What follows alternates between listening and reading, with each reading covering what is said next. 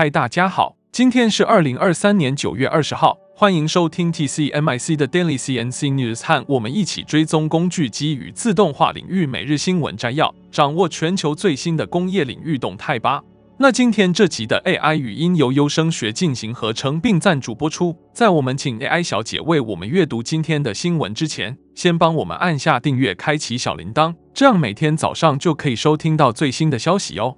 好，那就让我们开始今天的新闻摘要吧。首先，让我来带您来看到第一则关于工业与自动化领域的重要报道。大陆疫情对全球经济造成了不小的波动，而欧美市场的需求也未能如预期般强劲。这些不利因素影响了一些传动系统元件厂商的订单能见度。让我们来看看。首先，我们关注到上银这家传动系统元件厂商的董事长卓文恒表示。他们的平均订单能见度已经从第二季的三点五至四个月下滑至目前的一点五两个月。原本预期下半年景气会好转，但大陆市场情况不容乐观。欧洲部分客户在七月和八月选择度假，导致下半年的营运仅能与上半年以及去年同期持平。预估明年才有可能出现营运的转机。接下来，让我们转向全球传动，这家公司也受到了大陆疫情影响。经济复苏不如预期，大陆自动化产业需求还未恢复。目前，他们主要接到的是急单，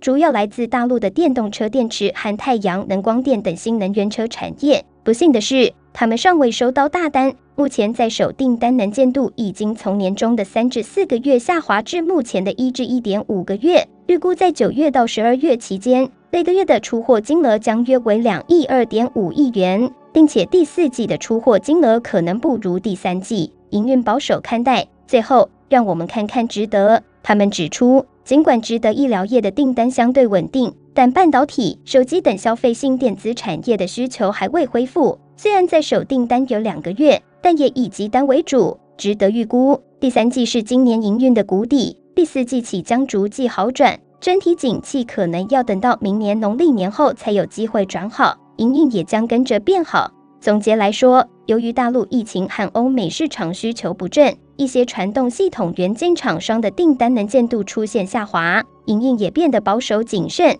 然而，我们也看到这些公司对未来的乐观预期，期待在明年获得更好的营运表现。那接下来第二则的新闻带您了解一则关于发那科公司，他们最近达到了一个重要的里程碑。让我们一起来了解，发那科公司最近宣布。他们成功生产了第一百万台工业机器人，这标志着他们在自动化行业中的重要成就。发那科不仅提供 CNC 系统和机床，还是工厂自动化的先驱。事实上，早在1974年，他们就在自己的生产线上首次部署了一台工业机器人。如今，数千台工业机器人在发那科位于日本的工厂中。继续制造新的机器人。发那科 Europe 的总裁兼首席执行官 Marco Girardello 表示：“我们对机器人的需求目前处于历史最高水平。尽管工业机器人传统上主要应用于汽车和电子行业，但现在它们已经广泛应用于许多其他行业和业务领域，包括食品、制药，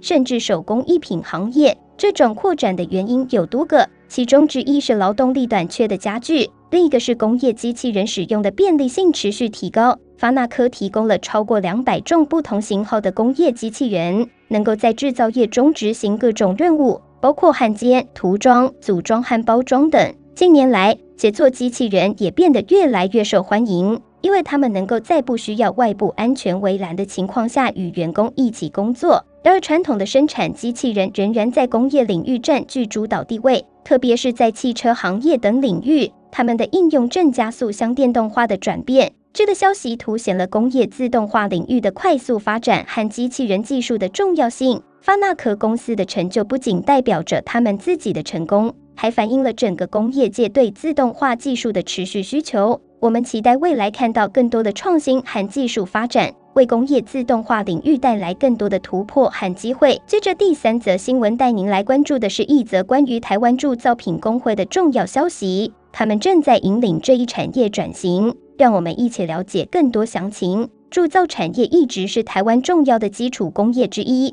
国内拥有八百多家铸造厂，提供近两万个工作岗位，年产值高达千亿元。然而，长期以来，这个产业一直受困于 3K 肮脏、辛苦、危险的印象，这导致了高龄化、缺工以及年轻人不愿意进入这一行业等问题，让铸造产业面临着严重的困境和消失危机。台湾铸造品工会的理事长廖坤成指出，为应对上述危机，许多业者已经投资大笔资金引入新科技材料，并通过制程自动化、引进通风集成和噪音控制等全新设备，改善了工作环境。吸引了年轻人参与铸造产业，同时一些业者也引入了 3D 列印技术，缩短了产品开发周期，争取高阶订单。这些积极的举措有助于使台湾的铸造业从曾经的 3K 行业转变为具有国际竞争力的产业。廖坤成指出，台湾的铸造业主要由中小企业组成，其主要产品包括汽车零件、大型工具机铸件和水五金等。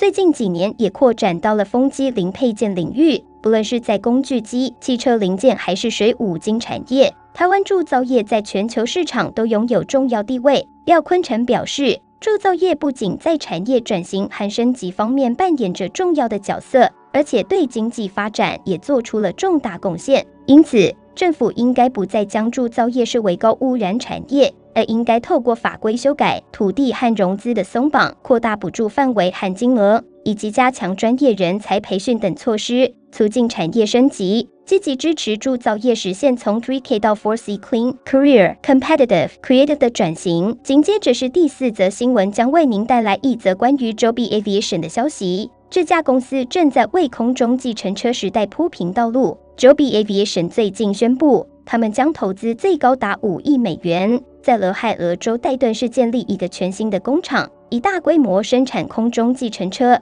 这个决定被认为是迈向空中计程车时代的重要一步。而这种电动垂直起降 eVTOL 飞机已在过去几年取得了快速发展，预计到两千零三十五年，这个行业的价值将达到五百七十亿美元。Joby Aviation 的新工厂计划将在其中扮演关键角色。这座工厂将位于戴顿国际机场占地一百四十英亩的土地上，而该公司之前曾在加州的试点生产线上制造原型。俄亥俄州共和党副州长 John Husted 表示，在过去的一百年中，戴顿地区一直是航空创新的领导者，但吸引大型飞机制造商一直是当地经济的难题。随着这一宣布，这一愿望终于实现。Joby 的生产型电动飞机将具备一名飞行员和可容纳四名乘客的能力。最高时速可达三百二十一公里每小时，最大航程则为一百六十公里。这些 eVTOL 飞机被称为无声的城市背景，并且计划在两千零二十五年开始在空中拼车网络中使用。预计车费将与 Uber 相似。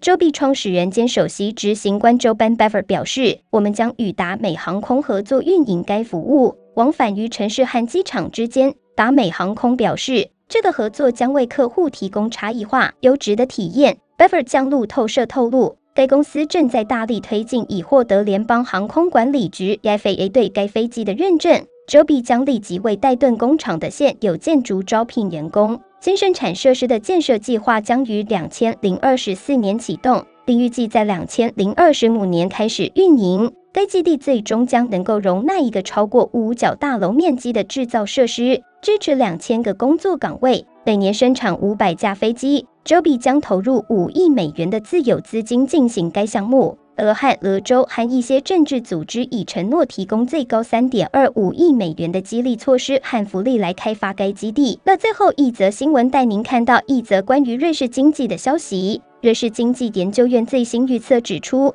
瑞士的经济景气可能持续下滑。让我们一起来了解详情。根据瑞士经济研究院于二零二三年八月发布的瑞士经济景气预测表，瑞士的经济景气指数再次小幅下滑，目前为九十一点一，低于自五月以来的平均水平。这一指数表明，预计瑞士的经济情势可能不太乐观。八月份的景气下降主要是由于实体和金融相关的服务业以及出口导向型企业、饭店和餐饮业的表现不乐观所致。相比之下，银建业和国内消费表现略为乐观。在生产部门，包括制造业和银建业方面，就业情况和库存处理的表现不佳。然而，产能利用率和中间产品的状况相对乐观，与七月相比有所改善。总体而言，制造业的情况略显悲观。特别是电子、海木材业的景气指数明显下降。这一报告显示，瑞士的经济环境可能面临挑战，特别是在一些关键行业中。瑞士经济研究院的预测为我们提供了一个了解瑞士经济动向的重要参考。以上就是今天早上的 TCMIC Daily CNC News。工业自动化正在不断的发展，还敬请关注我们的节目，我们将持续为您带来最新的科技动态，还有行业资讯。如果你喜欢今天的节目，请给我们一个五星好评或按赞，并在留言中告诉我们你还想了解哪些其他有趣的新闻呢？祝您有个美好的一天，我们下次再见。